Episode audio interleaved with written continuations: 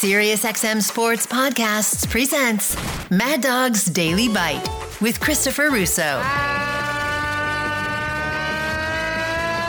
Good afternoon, everybody! Swung on. There it goes. Deep left. It is high. It is far. It is gone.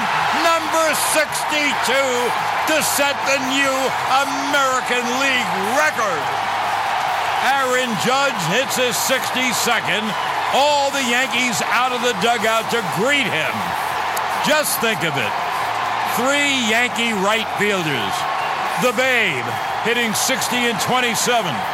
The Jolly Roger hitting 61 and 61. And now Aaron Judge hits his 62nd home run, the most home runs any American leaguer has hit in a single season. And the American League has been alive for 120 years. This is Judgment Day. Case closed.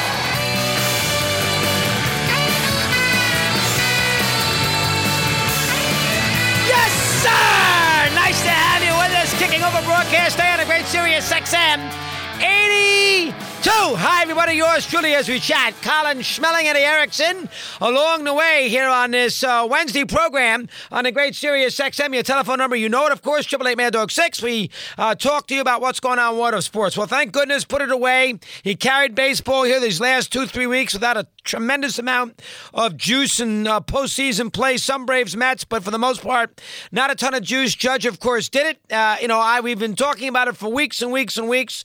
I'm not too sure what else to tell you, but what I've always maintained, and I'll say it into the I'm in the grave. He is the home run king single season. That's all there is to it. Uh, there's not Bonds. It's not McGwire. It's not Sammy Sosa. It's Aaron Judge. Uh, that's now. Was it the same hoopla that we saw in '61? No. Was it the same hoopla that we saw in '98 with McGwire Sosa? No.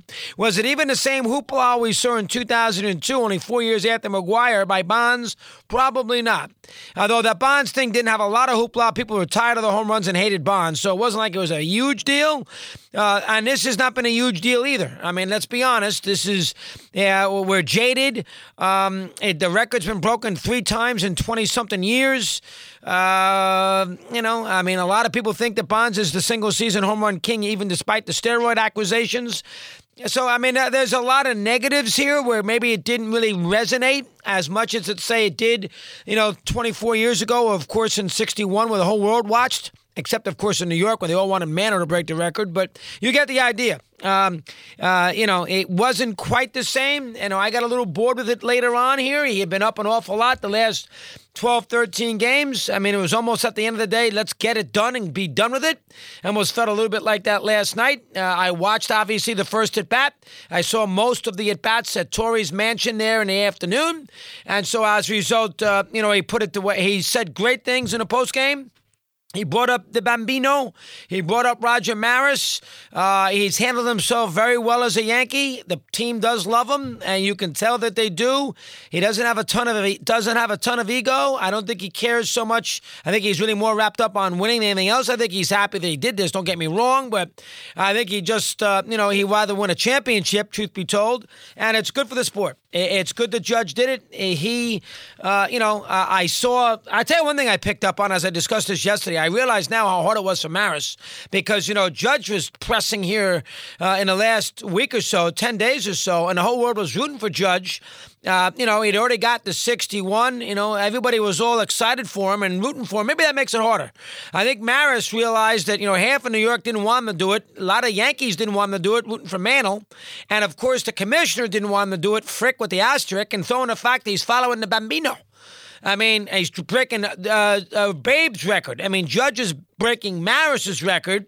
You know, a good player, not a legend. Ruth's a legend. So they didn't see Maris as worthy of Ruth. I think a lot of people see Judge as worthy for Maris. So, I mean, from that standpoint, uh, it, it, it would be a little easier, but you can imagine now you know why the hair fell out of Roger. He got he got uh, surly with the press because you know a lot of pressure. He's breaking Ruth, not his own record, which is harder. Ruth, and of course, uh, you know Mantle's his Teammate who hit 54 homers that year, I've gotten a new appreciation of what Maris was going through late that season in 61. And of course, Frick doesn't help matters in July by saying if you don't do it in 154 games, it's not a real record. So uh, that made it worse.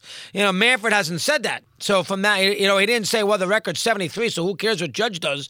He's let guys like me and you figure that out for ourselves. And baseball has done that over the last 20 years, and we can argue that all day. But the bottom line is, Judge doing it was it's good for the sport. Uh, you know, they have nothing going on in day 162. This is the first time in a long time that I can recall. Now, most of the time, the last day of the regular season is on a Sunday, but this is the la- I, I can't recall as little going on in a sport as I see today. I mean, there is nothing to do. I mean, we all know the Phillies are in St. Louis. Are playing the Mets. The Braves have won the NL East. We all know that Seattle now is in Toronto. Tampa's going to be in Cleveland. The Blue Jays have the home field. Judge has got his 62nd home run. He's not going to get the Triple Crown. Not in the lineup this afternoon. I mean, there's nothing going on. I mean, I mean, they might as well even play the games. I mean, I've I've never I've never in my in a long time. I'm sure it's happened, but at least since I've been here, I don't recall ever a last day of the season have as little meaning as this day does. Now, maybe that bodes well for a tremendous postseason and a great tournament. The great thing about baseball is their postseason doesn't slog on like the NHL and the NBA, where it takes them two and a half weeks to play the opening round in both those sports. I mean, baseball in two and a half weeks, you almost be done. Baseball, it's in and out. It, this postseason will start on Friday. That's it. Postseason starts on Friday, and the World Series will start three weeks later. And the World Series will end. The postseason ends in three and a half weeks. It's so much better than the base than the other sports. Football is good too, uh, but baseball is so much better than the other sports. Uh, the winter sports, their postseason moves, it's quick and everything else. And you'll be, you know, on Halloween, we'll be at Halloween before you know it, and we'll have a new champ. But I've never, maybe not a new champ, maybe the same old champ. Who knows with Atlanta? But the, the issue is, I have never started a broadcast, and I've done Sunday shows now for about a decade on the TV. Uh, last day of the I can't recall ever a day with less meaning than we have today. Hey, there's nothing going on. The Braves f- clinched the deal last night, uh, getting out of an eighth inning, and uh, despite the fact the Mets won a doubleheader, Judge hits the home run. You know, the Blue Jays knocked off the Orioles. Tampa didn't help trying to catch Seattle. Philadelphia didn't care about Houston. Milwaukee, I mean, there's nothing happening. So we'll just bide our time for the next two days, and we shall see uh, where we are here as far as uh, the postseason is concerned. And as we begin, and I won't be with you tomorrow, I will be with you on Friday. Friday, we're going to begin the show with Alex Cora of the Red Sox at 3 o'clock on Friday. So there'll be one game uh, near the end on Friday, the Indians in Tampa, Guardians in Tampa. But Cora will start uh, Friday at 3. I will not be here tomorrow. Linda's in for me. So uh, I won't do it tomorrow. So uh, I'll, I'll do it quickly now before we take our first break. To me, there are five teams that, as I've said to you before, that I think you uh, give legitimate chances to be matched up or win a world championship. That's the Mets, Braves, Dodgers in the NL, and that's the Yankees and the Astros in the American League. I, I don't know any of the, the other teams that is going to upset the apple cart with those five. I mean, you know, Toronto's dangerous with their offense. Obviously, Seattle's got some good pitching. You never downplay the Cardinals. But, I mean, uh, I, I just don't know if any of those other teams are going to crack the big five. I really don't. And you got to remember this, too.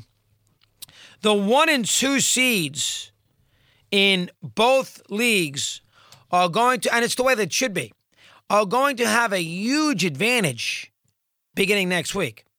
All these teams that are playing this weekend, now they might gain a little momentum by getting through the series in the best of three, but these teams are going to blow their pitching staffs out.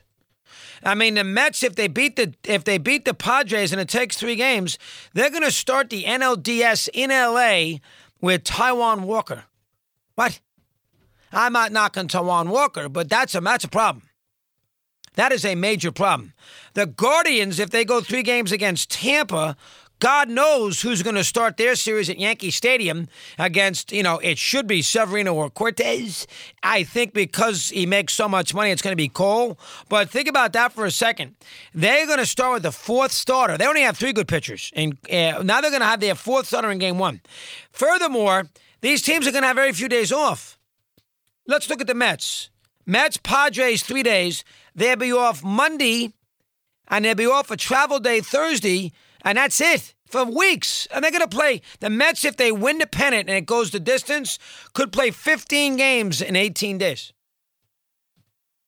So you can make an argument. I mean, look at the Astros. Let's say Toronto goes three against Seattle to advance. They play Houston, who's going to start Tuesday against the Blue Jays with Verlander and Valdez, and the Blue Jays have already used Manoah and Gausman. And that's a major problem in a short series. So the top, the teams that play this weekend are going to be at a major disadvantage. You would think, at least on paper, against the teams that obviously uh, have had five or six days off. But I would be very, very surprised if any of the teams from Friday, Saturday, Sunday are going to upset the apple cart come World Series. I think the dangerous team of the Mets. Although I don't know quite how they're going to respond not being in a wild card situation. I think the Mets, with their with their live pitching and the fact they won 100 games, I think they're dangerous. And I think Seattle's dangerous in the American League only because they got some good starting pitching. Those are the two teams. I don't see the Indians, Guardians beating the Yankees. I don't see Toronto beating beating Houston. Uh, I certainly don't see Tampa doing anything. I don't see the Phillies doing anything. I mean, uh, I I could the Mets, of course, we know, and Seattle. Now I don't want to call the Mets a, a dark horse because how can you be a dark horse when you win 100 games? Seattle's a dark horse, but I would be shocked if one of those, if some combination of those five is not in the World Series. And then finally, the game times this weekend. I rooted like hell but here's what you want. Uh, let's all together as a family root against Steve Torre. And he loves the baseball playoffs, and that's going to drive him crazy on the football on Sunday. And the series he cares about are the Mets. That's the one he cares about. So the Mets on Sunday will play at 4 o'clock if the Cards and Phils play a third game. So this is what we want first and foremost for Sunday's broadcasting. When Steve's doing uh, the NFL Now on Sunday with Lekas and breaking down Niners and Panthers late in the afternoon, we want to make sure the Cards play at night and the Mets play at four. That way, he he can't watch the Mets. Uh, Nick uh, uh, Nick, uh, what's his last name? Uh, the football producer. Oh, Nick Pavlatos will have a conniption if he thought Steve was off the football on Sunday. So I'll make sure Nick knows. Keep an eye on Torre. Don't let him cheat. So that would hurt him. And he told me today, well, I get home, I watch the night game. Well, this is what I'm going to organize. I am going to put together uh, the Chris Christie Memorial Traffic Jam on Sunday on the West Side Highway. I will put together a traffic jam for the ages. Now, if you get hurt, so be it. For the ages, because I got to make sure Steve walks in his door at about 11:35 and all the baseball is done for the day. That's what I got to do. Uh, still take Mets Astros World Series. It's a reach with the Mets. I'll still take Mets Astros. Want more Chris Russo? Listen to Mad Dog Unleashed weekdays from 3 to 6 p.m. Eastern on Mad Dog Sports Radio, Sirius XM Channel 82. Mad Dog's Daily Bite is part of the Sirius XM Sports Podcast Network. If you've enjoyed this episode and want to hear more, please give a five star rating and leave a review. Subscribe today wherever you stream your podcasts.